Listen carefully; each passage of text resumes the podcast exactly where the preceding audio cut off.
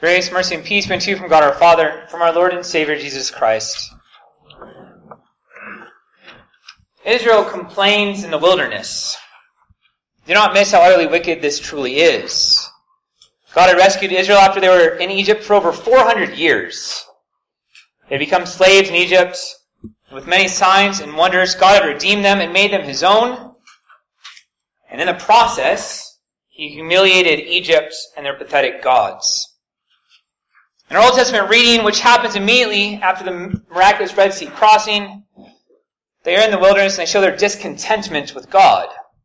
They show their lack of faith in His provision. How? By that very complaining and grumbling. They had the perfect king, the good and gracious God, provide for all their needs of both body and soul, and yet it was not enough for them. Instead, they were ruled by their stomachs. They longed for the slavery of Egypt, foolishly believing that life was better there because they had more food options. And even when God rains down quail and manna from heaven, they still doubt his goodness, they doubt his provision. So many of them gather more manna than they're supposed to. And it gets worms and stinks by morning. All because they did not trust him. Because they doubted that he would provide for all their needs of body and soul. Fast forward 1400 years later, and we're in our gospel reading. And Israel is once again in the wilderness. Now they follow Jesus hoping to see some more miracles. It is late in the evening, there were more than 10,000 people gathered there. Some estimates put about 15,000, which would be the population of Archuleta County, to give you an idea of how many people are here gathered. There's nothing to eat and nowhere to get it. They're in the middle of nowhere, and perhaps it's even in the very place where Jesus refused to make bread for himself. Andrew, though, finds a boy with five barley loaves and two fish, barely enough for one family to eat. But this is the Good Shepherd of Psalm 23, and he makes a table for his own. Jesus provides bread for this large crowd. The miracle proves his divinity. And more than that, shows his ongoing creative power, his divine providence, and his care for his people. The miracle shows that he's not the distant deist God who pays no attention, or the wimpy God of the evolutionists, who leaves progress up to processes of decay and death and chance. This miracle is also fulfillment of Ezekiel 34. It's even while they're on, why they're on a mountain.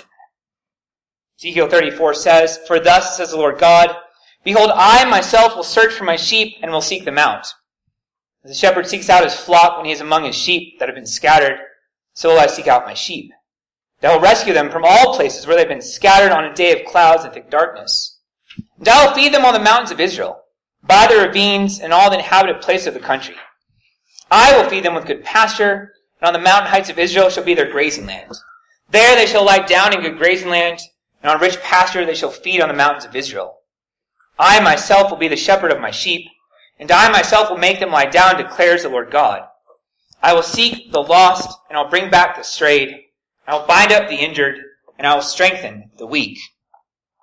Is exactly what Jesus is doing here. He's gathering his sheep. He's feeding and providing for them. And he even cares and tends for their most basic need, food, for their bellies. The people eat to their fill and they're completely satisfied. There's even 12 baskets left over, showing that he could have kept going had he wanted to, if they needed it. He is showing that he is the Lord and Savior who can take care of their every need. He provides for them and they will not lack a thing. Now, as I said, the crowds had followed Jesus because of the miracles.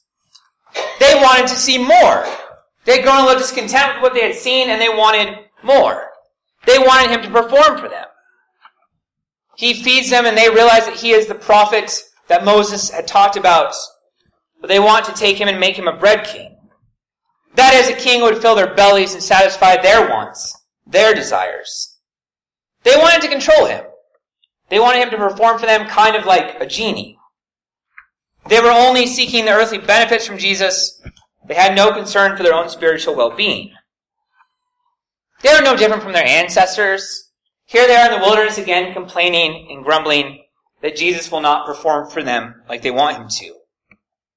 Well, how do people today use Jesus in this way? How do they treat him like a bread king, like a genie, even among Christians? How often do people seek only earthly temporal benefits from Jesus without any care or concern for the best gifts that he actually wants to give? Or any care at all for his word actually says? They want what Jesus can do and they think, if I just jump through some religious hoops, if I do my part, he has to give me what I want. And quite frankly, I've seen this over and over again. People who treat Jesus that way. What happens is when they get what they want, or what they think they want, then things are going well and they fall out of church for a while.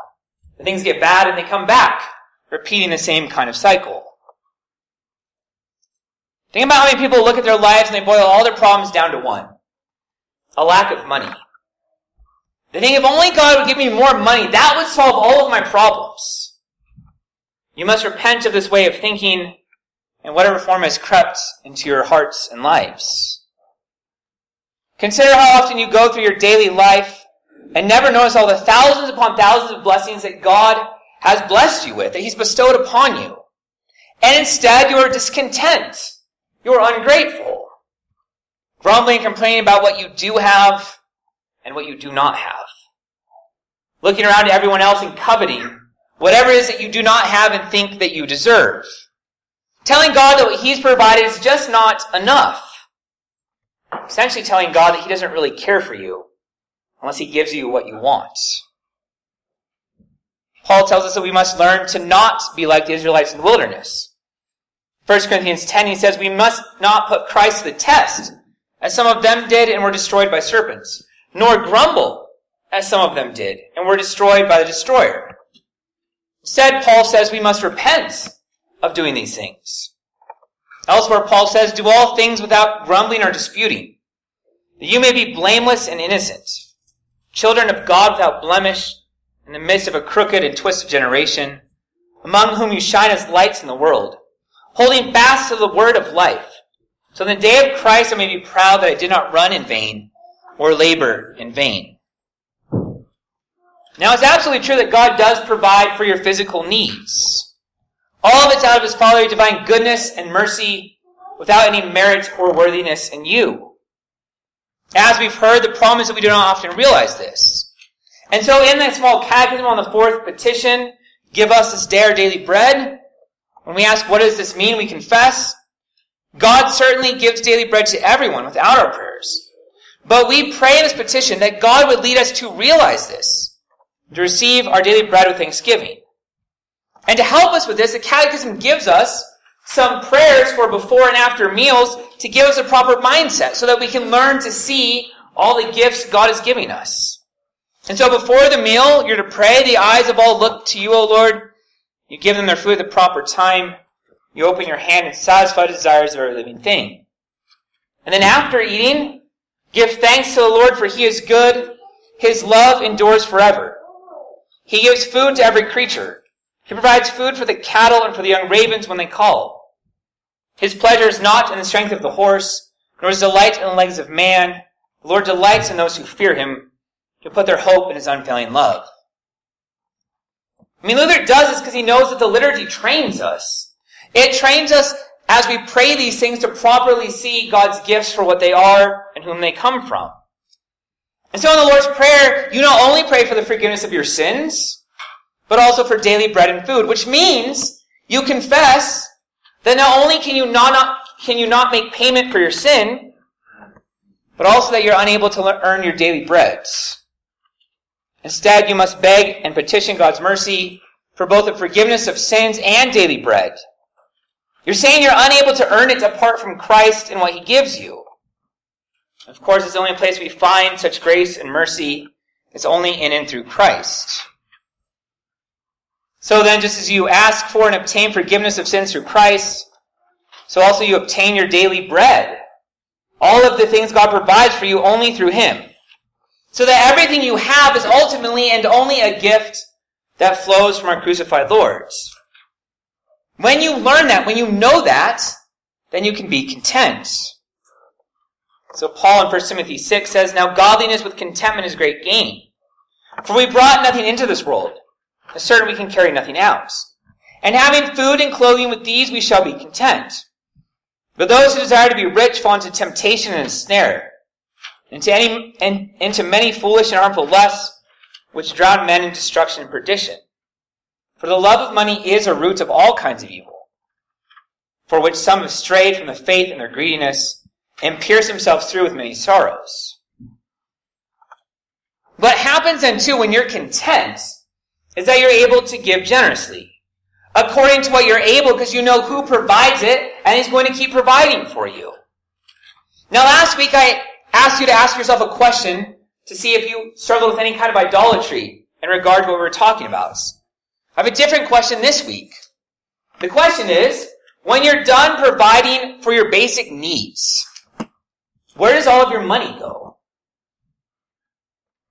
When you trust in God, it shows itself in generous giving. That includes your tithe. That is the money you give to church.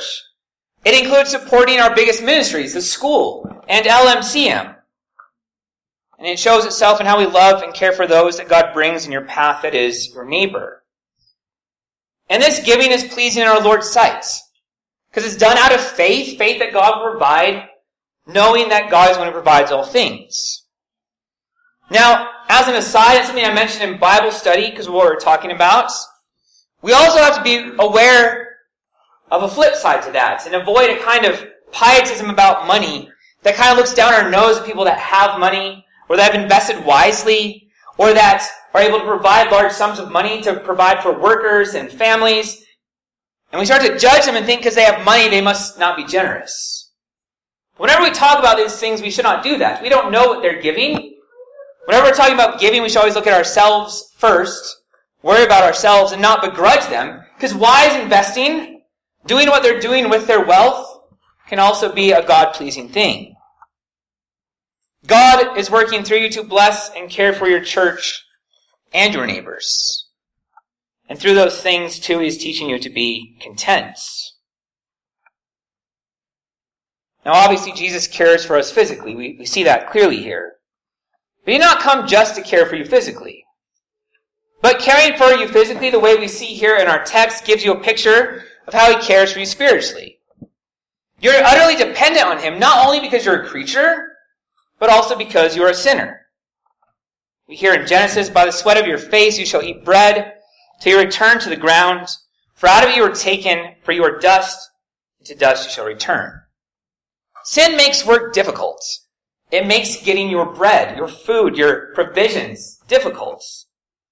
Sin makes you abuse and misuse God's gifts.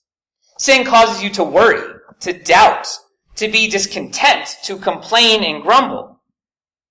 Sin also makes it so you do not naturally see your need for spiritual food. When you get hungry for food, your body lets you know. There's no question about it. You know that you are hungry. In fact, if we ask some of your family members, some of you get quite moody and cranky when you are hungry, and everybody knows that you are in fact hungry. But your bodies do not naturally remind you when you have gone without God's word. You don't get a physical pain in your body when you've gone without God's word, when you've gone without praying. That is only given through the gift of the Holy Spirit. Sin keeps you from seeing what your true needs are. And because of your sins, you deserve to be left in the wilderness to die. But Jesus comes to you in the wilderness and says, Man shall not live by bread alone, but by every word that comes from the mouth of God, as we heard on the first Sunday in Lent. It is God's word that sustains you, both physically and spiritually. Your sin must be dealt with, and you must be provided for both physically and spiritually. And it's His word that does it. And because you're a sinner, you do need a bread king. You need a provider, but not the way the Israelites thought they could make Jesus a bread king. So it is, the very word of God takes on flesh, and even for you becomes the very bread of life. But you don't look to him solely for material benefits, because you know he wants to give you so much more. That's why Christ departs when they try to come and make him the kind of king that they wanted. They wanted an earthly reign. But Jesus came to suffer and die and give them so much more. As we heard last week, his kingdom is in righteousness and peace and the Holy Spirit. Elsewhere, Jesus tells us, I am the bread of life. Whoever comes to me shall not hunger. Whoever believes in me shall never thirst. I am the living bread that came down from heaven. If anyone eats of this bread, he will live forever. And the bread that I will give for the life of the world is my flesh. You deserve to die of hunger, both physical and spiritual, and yet Jesus offers himself as a sacrifice for all your sins, so you may not die but live. So that your Lord alone is the bread to you that is satisfying, it's solid, sustaining, it's living and life-giving. So that when you feed upon Him, when you have faith in Him, and all that He is and all that He does, then you shall not want, you shall not lack a thing. It's interesting because he didn't eat when he was tempted by the devil, but in the desert he eats bread with sinners and provides for all of their and your needs. In fact, this morning the Lord loves, welcomes, and feeds, and even eats with sinners here at his table. And there, with his very body and blood, is the forgiveness for your discontentments, for your grumbling and complaining, and there is all that you truly need for your bodies and your souls. He is the Messiah of Ezekiel 34. He is God himself in the flesh caring for you as your good shepherd. He is the one greater than Joseph, who provided bread for a nation, and yet Christ gives his very flesh for the life of the world. He is truly a bread king, but in ways that far surpass anything you could think or imagine. And when you know this, when you believe this, when this rules your hearts, then the fear of losing what is earthly is puny in comparison to the joy that you receive from his gifts, from hearing his gospel, and even in loving your neighbor. When you trust in the Lord, when you trust in the Lord, you are immovable. As we sang, those who trust in the Lord are like Mount Zion, which cannot be moved.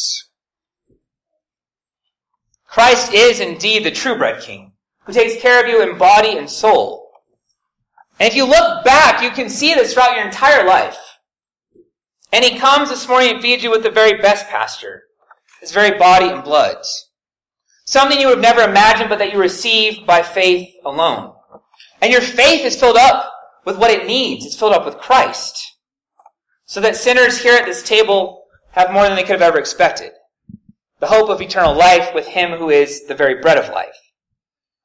So Jesus says, Blessed are those who hunger and thirst for righteousness, for they shall be satisfied. And so even amidst Lent, as you wander in the wilderness of this world, you rejoice because you know that your King provides for all your needs of body and soul. And with these things that he provides for you, with these things you are content. Amen.